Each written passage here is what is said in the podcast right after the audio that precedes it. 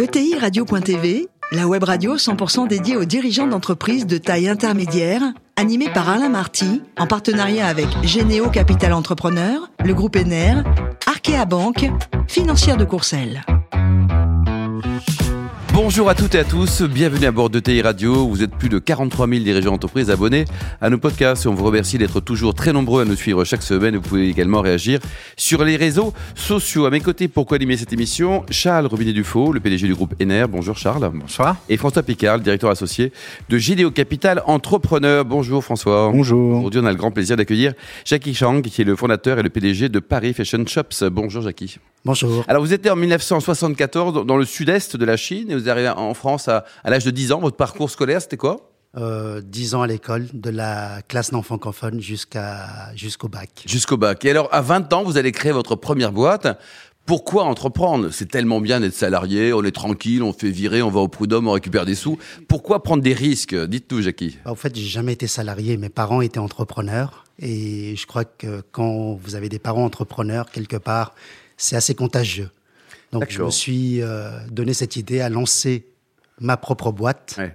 Vous n'avez pas de sous au début ? Il n'y a pas de sous ? Mon père, mes parents m'ont subventionné pour créer cette boîte-là. Et ils m'ont dit, écoute, vu que tu as fait connaissance de ta future femme 2 ans avant. En France, hein, pas en Amérique. En France, oui. Tout à fait.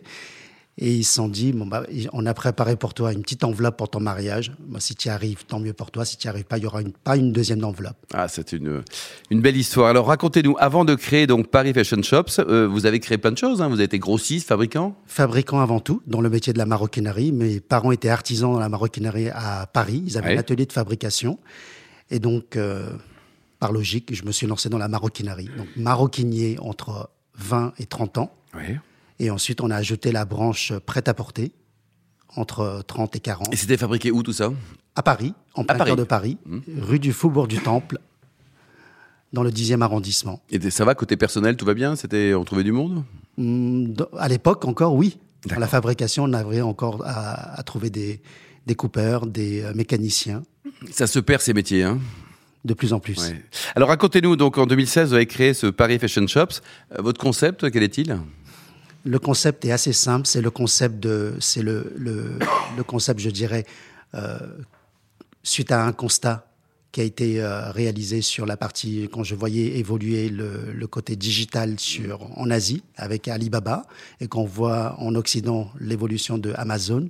Je me suis dit, il y a un truc à faire et il fallait digitaliser cette filière du métier de la mode. Donc là, vous avez combien de marques avec lesquelles vous collaborez ?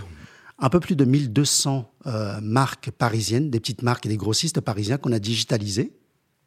Donc, et eux n'avaient pas l'outil, enfin ils n'avaient pas l'idée, ou ils n'avaient pas la taille critique, ou qu'est-ce qui leur manquait ?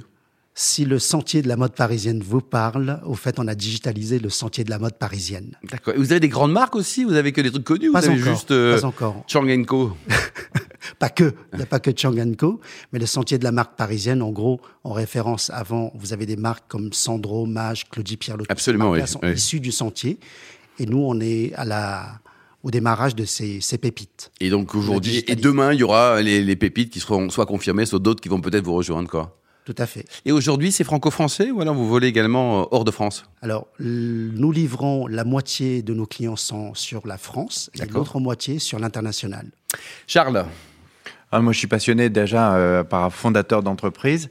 Quelles sont les valeurs que vos parents vous ont transmises et que vous utilisez au quotidien dans votre entreprise ?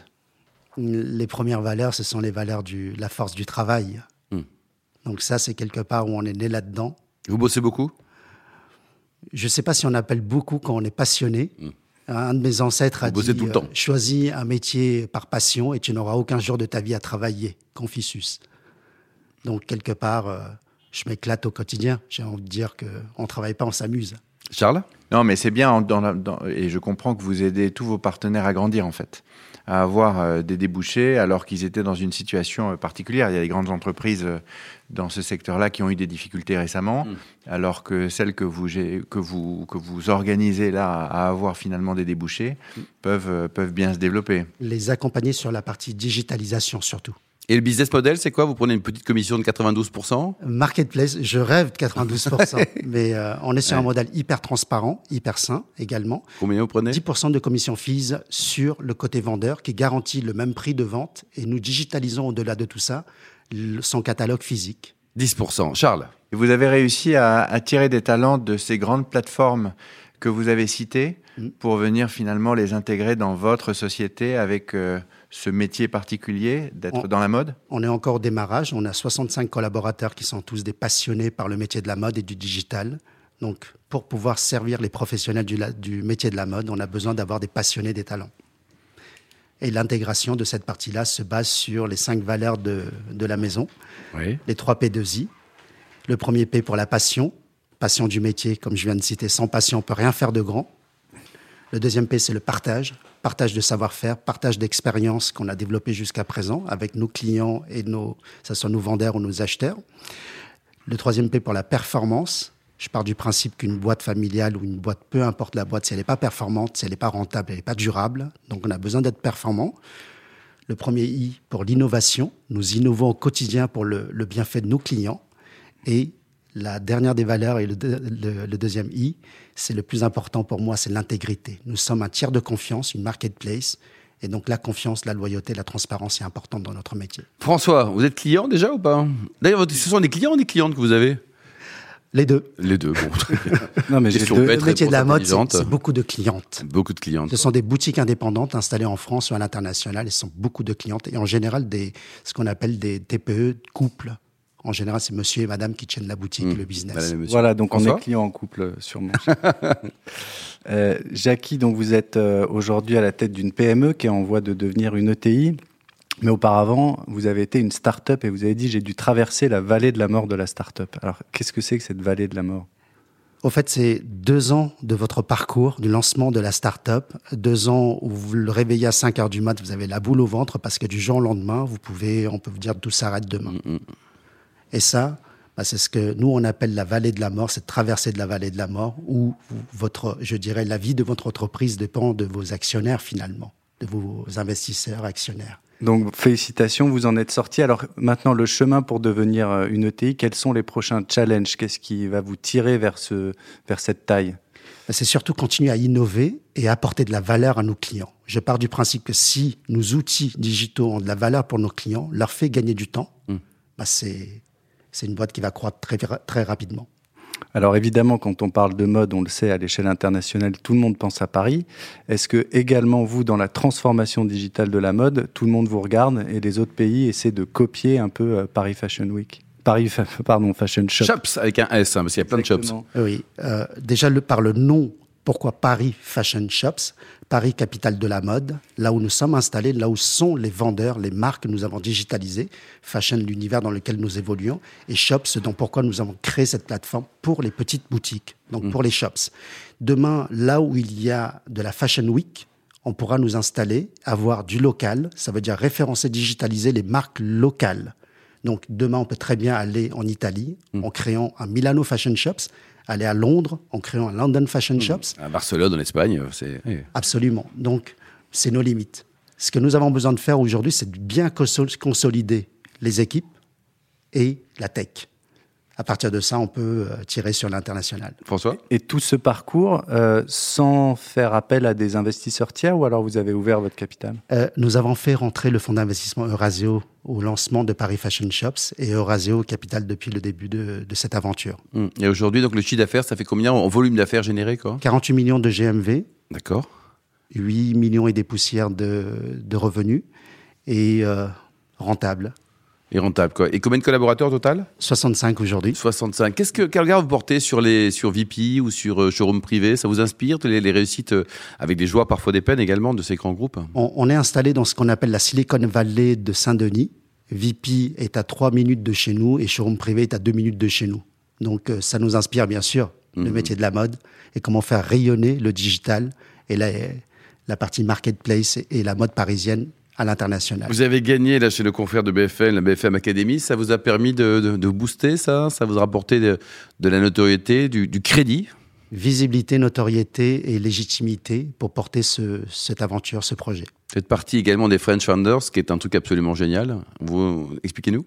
Ce sont des réseaux entrepreneuriales dans lesquels je fais partie, et je pense que je suis aussi assez actif pour ce côté partage d'expérience, donc notamment Croissance Plus, dont j'ai la chance de faire partie du codir de Croissance Plus. Excellent mouvement. Alors, côté cuisine, quand même, c'est important. Vous préférez le canard pékinois, la raclette ou alors les plats à la vapeur? J'ai pas de complications là-dessus. Je mange de tout ce qui est bon, je mange. Et vous cuisinez assez un peu ou vous faites juste manger? Alors, mes parents adorent ce que je fais le dimanche midi, enfin, pas tous les dimanches, mais le canard pékinois. Ah, on viendra, tiens, on viendra avec Charles et puis avec François. Et alors, côté lecture, il paraît que vous avez une méthode géniale pour lire très vite. Alors nous, ça nous intéresse parce qu'on n'a pas beaucoup de temps non plus. Quelques trucs, astuces.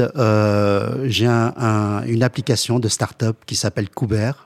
Et je prends en général un quart d'heure pour lire un bouquin. Donc, c'est quoi? Ce sont des résumés? Voilà, ouais. Des résumés qui vous permettent de lire rapidement un bouquin. Ah, d'accord, qui a été lu par un tiers, qui lui a passé le temps qu'il fallait, quoi. Côté sport, il paraît que vous avez deux coachs formidables. Mes deux garçons, 20 ans le grand et 18 ans le petit. Voilà. Ils vous coachent? Ils sont mes coachs à la salle de sport, et à chaque fois qu'on me regarde, on me dit « Papa, il va falloir que tu arrêtes les restaurants et tu viennes avec nous à la salle. » Ah, le canard, il est bien un canard. Alors, pour terminer, vous soutenez Ma Mama, c'est ça? Oui. C'est quoi le concept? C'est une association qui est installée dans le 93 et ça a été créé par trois jeunes femmes pour venir en aide des femmes en situation de défavorisée. Et comme c'est sur notre territoire de 93, je me vois tout naturellement devoir de venir donner et partager. Et ça, c'est en même temps au niveau de l'équipe, c'est ultra motivant pour nos équipes également de venir aider et d'être utile. Merci et bravo en tout cas Jacky, merci également à vous Charles et François. Fin de ce numéro de ETI Radio, retrouvez tout le podcast sur notre site et suivez nos actualités sur les comptes Twitter et LinkedIn. On se donne rendez-vous mardi prochain, 14h précise, avec un nouvel invité. L'invité de la semaine de ETI Radio, une production b2b-radio.tv en partenariat avec Généo Capital Entrepreneur, le groupe Ener, Arkea Bank, Financière de Courcelles.